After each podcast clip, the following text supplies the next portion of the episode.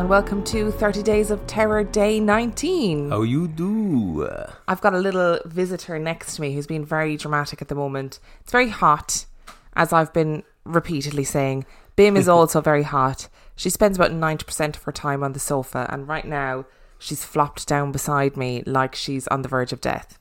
Mostly because she wants her dinner early. Yeah, she's after she's after food.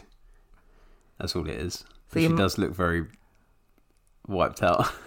You might hear some little pitiful meows in the background of this. Bless her. So I've got three stories for you today.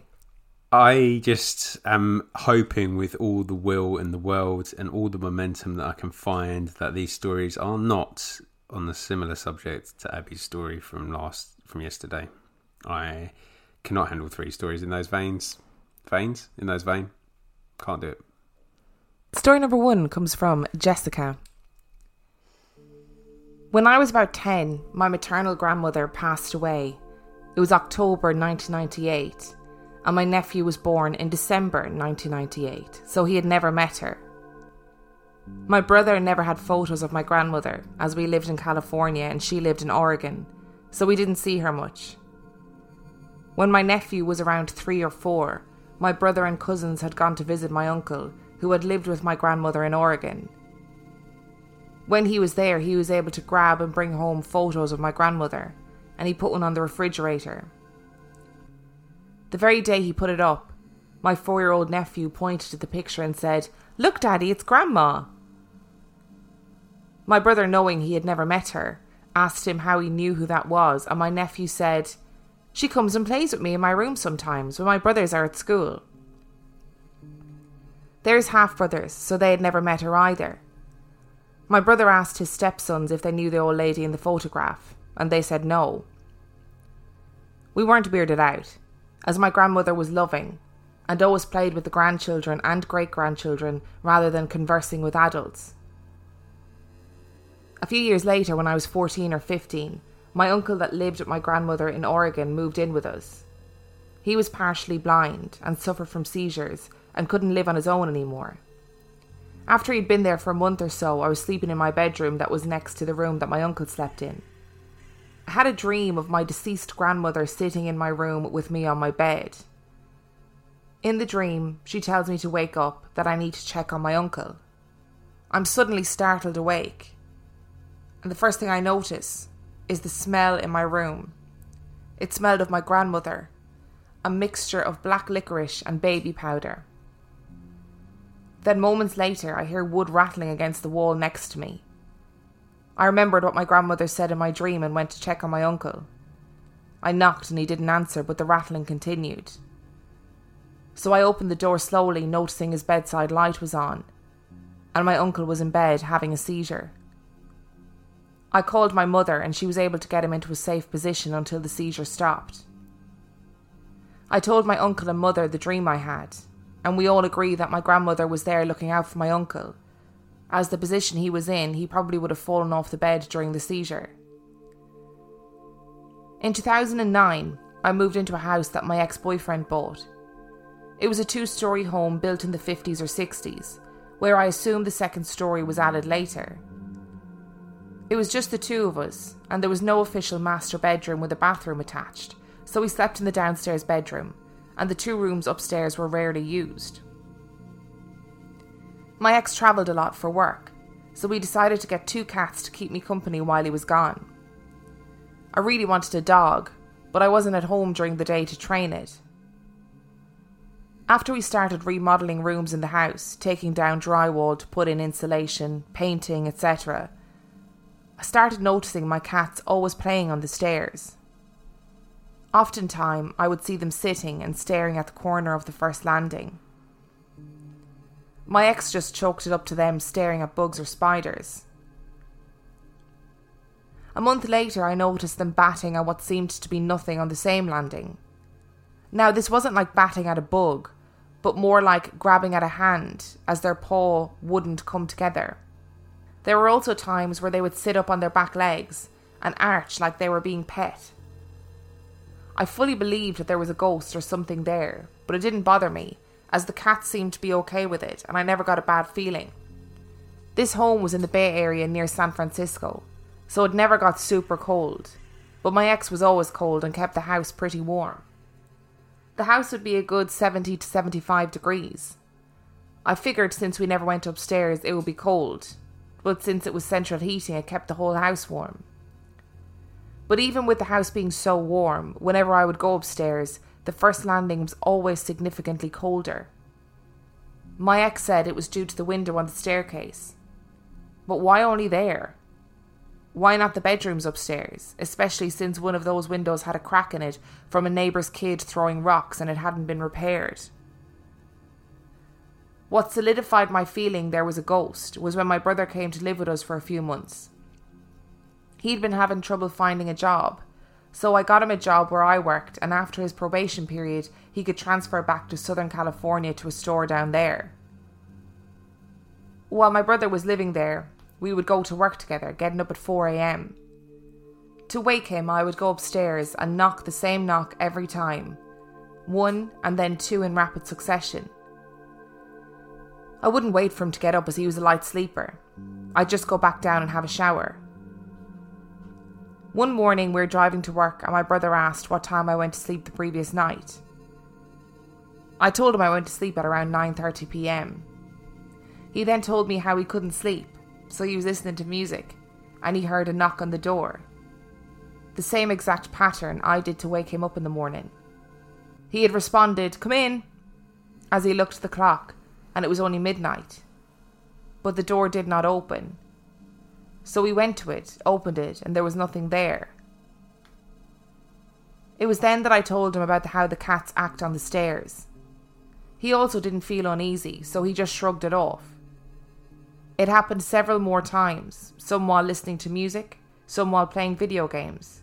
Same knock, no answer, and no one at the door. One night it happened while he was dozing off to sleep. That night, instead of getting up and checking the door, he simply said, Can you please not do that while I'm trying to sleep? I have to work early. And he never heard it again after that. Up until the day I moved out after breaking up with my ex, the landing was always cold and the cats still played there a lot. I still on occasion talked to my ex as it wasn't a bad split. He told me that before he had moved out, he spoke to the neighbour who had lived in this in his house since the 60s and told my ex that there was a man about 50 that used to live in the house with his wife and they had two cats. He had passed away in the house after having a heart attack on the stairs. When his wife found him, the two cats were snuggling against him. No doubt that it was that man who had been playing with my cats on the stairs and messing with my brother. That's quite nice. I think Jessica made quite a big point all the way through of saying how she was it didn't bother her because she didn't feel uneasy or unsure of what was going on. And I think that is actually a really good point. I think it depends on how like how we react to stuff like this. It really does depend on how we're feeling in general, doesn't it? I really do think that animals, like children, are potentially super perceptive Oh yeah, to definitely. the to the to the other world. And I think that if my cats were happy with it, I'd be like, fine. Yeah, if if it was Bim and she was playing, I'd be a bit shocked that she was playing to start with. But then, if she's not scared, it's nothing to worry about, really, is it? Yeah, I'd just be okay with it. I think. Yeah. And it was a sweet story about the grandma as well, coming back to see the nephew that she never met. Yeah, It's very cute. and saving the uncle. yeah, and saving the uncle as well. Yeah, good stories. Good stories. Jessica, thank you for not including anything about talking dolls in your story. And our second story today comes from Gina. I was about 19 years old, living in a house full of women in Sacramento, California. My mother, my aunt, and my cousin Lita, and her brother Sonny, who was just a baby. My mom and my aunt partied a lot at the time, so we always had people coming and going. We always had our family and friends over, so the doors were regularly unlocked. My mother smoked at the time, so the windows were open or unlocked as well. We also had a few cats that my mother left the back door open for, so they can just come in and out. The back door was actually a side door that we frequently used to go in and out of if we parked in the driveway. This was a safe neighbourhood for the most part, and this was a normal way of life for us. It was just how we lived, open, Our house was a craftsman style house with hardwood floors, which meant that you could hear everything. If someone was in the living room moving around, you would know exactly where they were. You could tell where the sound was coming from. My mother was at her boyfriend's house and was not planning on coming home. I was relaxing with my aunt and my cousin after being out all day. My aunt and the baby went to bed, and my cousin went to call her boyfriend in our room. I hung out a bit longer watching TV when I had a feeling like maybe I should shut the windows tonight. This is not a normal thing to do. As I said, we lived a really open life. But regardless, I proceeded to walk all around the house and close and lock the windows. Then I noticed all of the cats were inside, so I thought, okay, I'm going to go ahead and lock the back door too. I started getting ready for bed.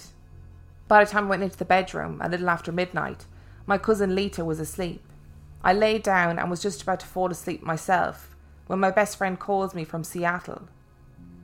This is the mid 90s, so we did not have cell phones at the time. I hurried to pick it up since it's 12:30 at this point and I don't want the ringer to wait anyone. The thing is, he has never called me this late. He had moved to Seattle a few months back. It had been over a month since we last talked. I was like, What are you doing? And why in the heck are you calling me so late? Is everything okay? He said, I'm good. I don't know why I called. I just had a feeling like I should give you a call. We started catching up, and while we were talking, I heard something at the back door, like somebody jiggling the handle trying to unlock it. I said to him that I think I can hear something at the back door. And he told me to go and check it out. And I all of a sudden felt this fear and said, I really don't want to go and check it out. I went anyway, and I told him to hold on while I checked and I put the phone down. I proceeded to grab a hanger. Thinking about it now, what the hell was a hanger going to do? Anyway, that's just what I grabbed. I walked over to the kitchen and it sounded like keys jingling. So I went back to the phone and said, I think it's my mom. She has keys to get in, so I'm not going to open the door. I'm going to go to bed. I'll call you later. Once I hung up the phone, I noticed the cats were going crazy. They were darting all around, ears back, eyes wide, looking in every direction. And I started feeling even more scared, so I tried waking my cousin. Lita, get up. I think I hear something outside. She wouldn't wake up. She later told me she was in one of those sleeps, like sleep paralysis, where you are aware but can't move or wake yourself up. I sat down and listened. I started hearing noises all around the house and couldn't pinpoint as to where they were coming from. Someone walked on the gravel at the side of the house. Then it sounded like footsteps in the house and knocking noises. It sounded like noises were coming from everywhere. And then something hit the wall on the side of the house, and my cousin sat straight up and said, I heard that we decided to call 911. But stupid teenagers argued. Doesn't it cost money to call 911? Oh, we don't want to rack up the phone bill. So we called 411, which costs money to connect us to 911 that didn't. Ridiculous. I do wish I still had the audio from that call, and I would have attached it if I did. I whispered to the operator, I think someone is trying to get into the house, or they're inside the house. I don't know. It sounds like ghosts walking through the hallway, but there are noises everywhere. We were huddled in the corner of our room. We didn't want to leave the spot or try to go to my aunt's room because we would have to walk through the hallway to do it. We were way too scared to do that. The operator said, There are officers on the way. Don't move from where you are. They'll be there in two minutes. Stay on the phone and continue talking with me. We did as she said and continued to describe what we were hearing. A minute later, we heard the loudest pounding on the floor, like heavy boots were stomping and running down the hallway. We screamed, and the operator yelled, What's happening? We were crying at this point, saying it sounded like someone was running in the house, that someone had broken in. The operator then said that the police were there. We heard them yelling outside, Put your hands in the air, Put your fucking hands in the air. They had caught a man that was halfway inside one of our windows. The only one I apparently did not lock. It was really high up on that side of the house, so the perpetrator found a box and stool in our garage to stand on to be able to reach the window. Terrifying. I believe you don't get very many instances where you can see the outcome of the choices you made based on feelings that you had. This time, amazingly, I could. If I hadn't felt the need to lock the windows, or if the cats hadn't been inside, I wouldn't have locked the back door. If my friend didn't call me, I would have been asleep. And this man, which I think they only caught one and I believe another got away, was a third striker for burglary and rape and would have made it inside the house. The reason I believe there were multiple men is because the loud banging sound we heard was from the outside doors that cover the basement entrance in the backyard. They're like storm doors. Someone was standing on that trying to open a bathroom window that was directly above the basement entrance. I think when the cops arrived, they bolted. But where did my feelings come from? I'd like to think and believe there was some divine intervention, that God or an angel sent whispers to keep me and my family safe. Or was it something like, did I notice someone watching, but I just didn't register it? Did I pass by these men earlier in the day and maybe they creeped me out, so I subconsciously wanted to keep us safe? But then that wouldn't explain my friend having the feeling that he needed to call me when he did. I kind of think they staked us out and were watching us for a long time to know that only women lived in the house. My cousin and I have had a lot of crazy things happen to us in our early teen years, paranormal wise, because of course we played the Ouija board, gross and stupid, which was super scary, and I'll send you some more stories about that.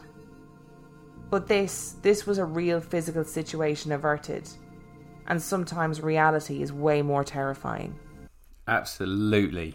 I mean, that has really made me question what Gina said. Like, it, how many times have you gone with that gut feeling and not seen the result of it? Yeah.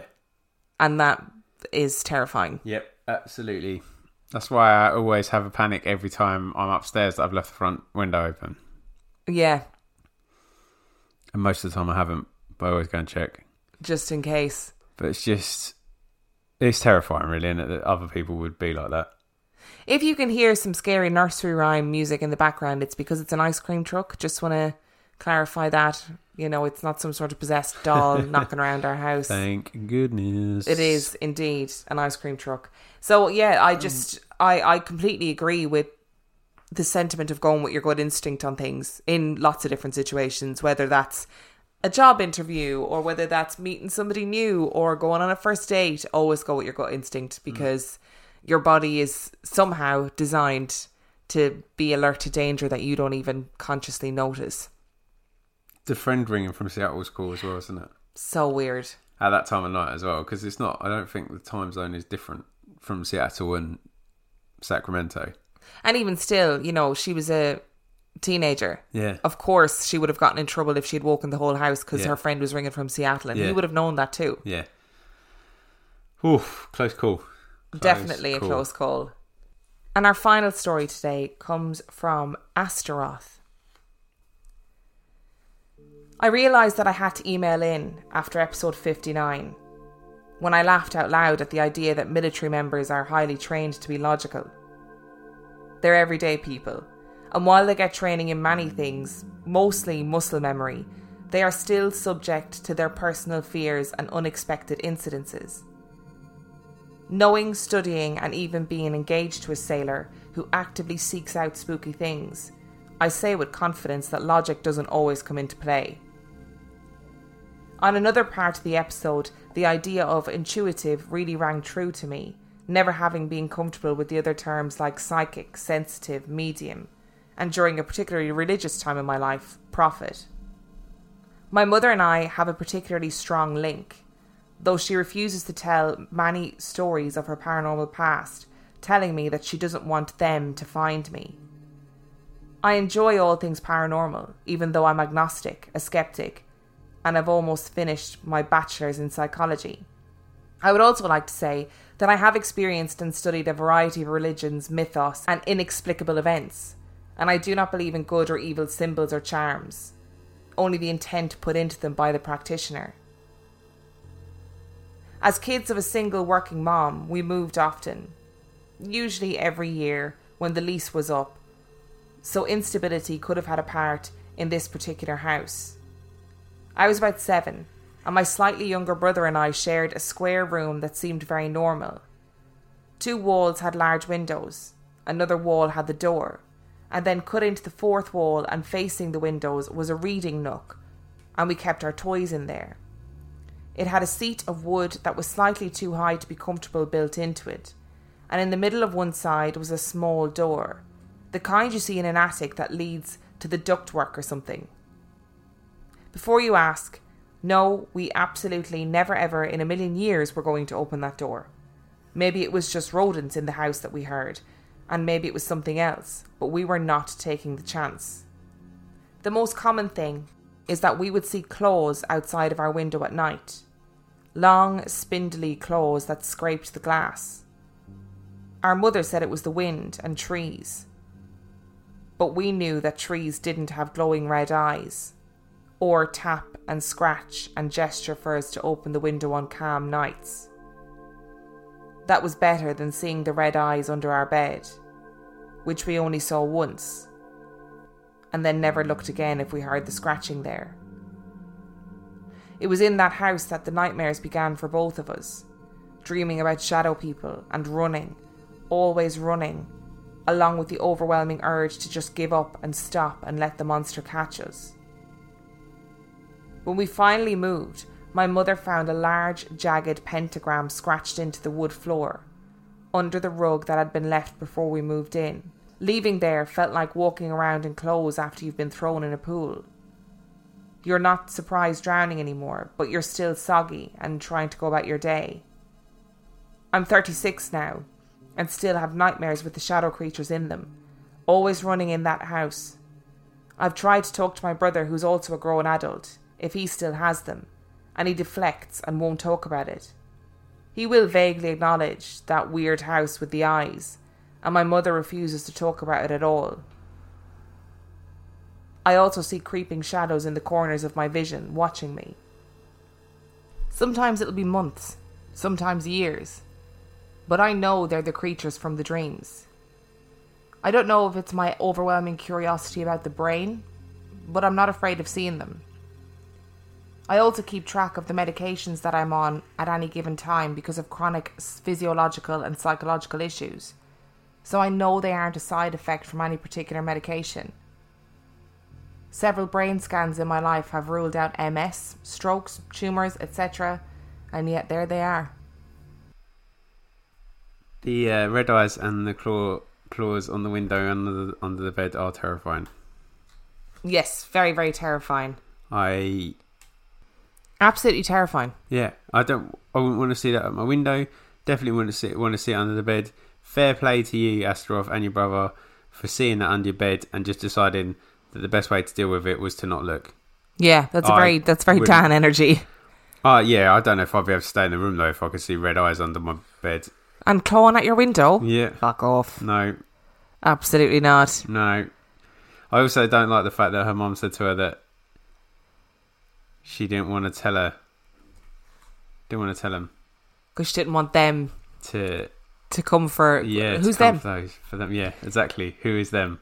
You know, I got a message during the week on Instagram about somebody else who has a Freddie esque figure in their life. That's what this reminded me of Yeah. during this story, and I was Freddie's like, way nicer than this though. and uh, similarly, this person said that she finds him like a really good presence in her life. Yeah, I think I think Freddie gets a bad rap from you, to be honest. Yeah, I think he does too. I'm sorry, Freddie, if you're listening. so if you enjoyed today's episode, you can find us on reallifeghoststoriespodcast.com where you can find links to our social media. You can find the email address to send your stories to. You can find links to our Patreon where for $5 or $2 a month, you get heaps of extra content. At the moment, I think we're on about 70 extra episodes and about 25 episodes of 50p Movie Club. So quite a lot of bonus content going on over there. And If you can, we would really appreciate it if you could donate to Out of the Woods Wildlife Rescue and Rehabilitation. The link to everything that you need is in the description of this episode. And thank you for your stories. We shall see you tomorrow. Bye.